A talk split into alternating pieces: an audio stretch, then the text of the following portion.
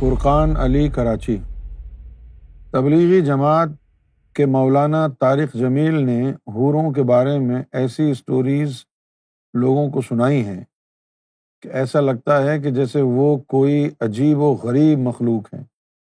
جیسے مولانا نے ایک حدیث بیان کی جس کا مفہوم یہ ہے کہ حضور صلی اللہ علیہ وسلم نے فرمایا کہ اگر کہ اگر کہ حور جنت کی طرف دیکھ لے تو سورج کی روشنی ماند پڑ جائے۔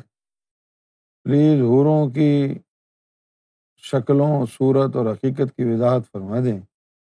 لوگوں کو صحیح تعلیم ملے اور ان مولویوں کی غلط اسٹوریز سے بچ سکے۔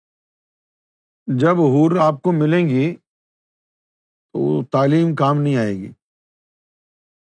یعنی ہمیں کیا ضرورت ہے حوروں کے بارے میں جاننے کی، حوروں کے بارے میں بات کرنے کی؟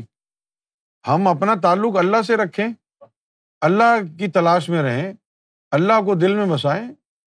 حوروں کے لیے عبادت کرنا میرے نزدیک تو شرک ہے۔ جنت کے لالچ میں اللہ کی عبادت کرنا تو اللہ کی توہین ہے۔ جنت کی لالچ میں اس کی عبادت کرنا اس کی توہین نہیں ہے۔ اگر ہم کو لگ، پتہ چل جاتا ہے اپنے یار دوستوں میں کہ یار یہ میرے پیسے کی وجہ سے میرے ساتھ لگا ہوا ہے، تو کتنا برا لگتا ہے ہمیں۔ تو اللہ کو اچھا لگتا ہوگا جب تو نماز میں حوروں اور جنتوں کی کے خیالات لے کے جاتا ہے کہ میں نماز پڑھ لیتا ہوں روزہ رکھ لیتا ہوں اللہ مجھے جنت میں بھیجے گا حوریں دے گا۔ یہ تو اللہ کو اچھی نہیں لگتی ہوگی نا بات۔ ہیرو ہوروں وغیرہ کو چھوڑیں۔ جب ملیں گی تو دیکھا جائے گا۔ اس وقت آپ کو کچھ سیکھنے سکھانے کی ضرورت نہیں۔ ہے کیا؟ آدمی کو جو ہے کوئی کیونکہ جب وہ ہوش سنبھالتا ہے، اس کے بعد بس یہی سوچتا رہتا ہے جب تک شادی نہ ہو جائے کہ کرنا کیا ہے۔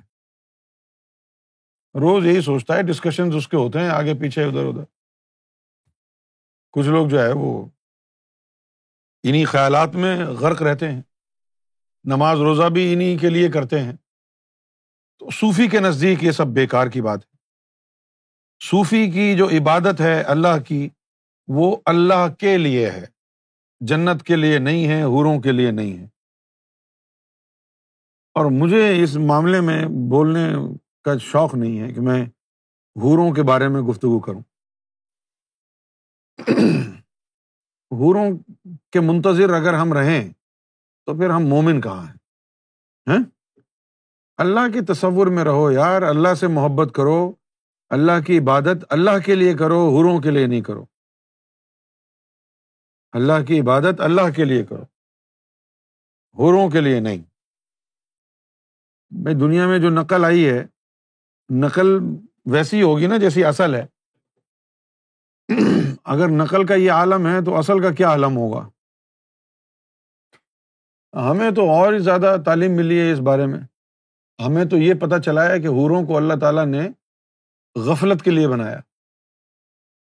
کہ تو حوروں میں لگ جائے گا۔ پھر تجھے رب کا خیال ہی نہیں آئے گا۔ اور یہی معاملہ جو ہے جنت الفردوس میں ہوگا۔ اللہ تعالیٰ ستر ہزار سال بعد دیدار دے گا۔ اور وہ ستر ہزار سال کے لیے ہوش کھو بیٹھیں گے۔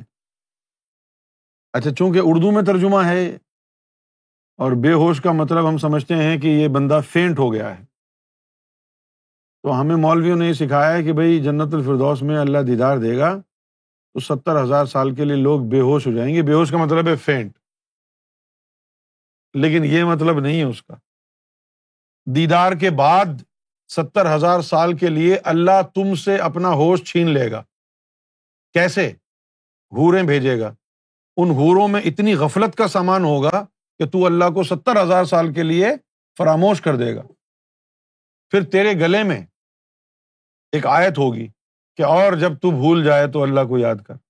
جیسے ہی وہ آیت ستر ہزار سال بعد سامنے آئے گی، تجھے پھر اللہ یاد آئے گا اور تو کہے گا، حل میں مزید، اور مجھے عطا کر، اور مجھے عطا کر۔ تو یہ حوروں کو تو اللہ نے غفلت کے لیے بنا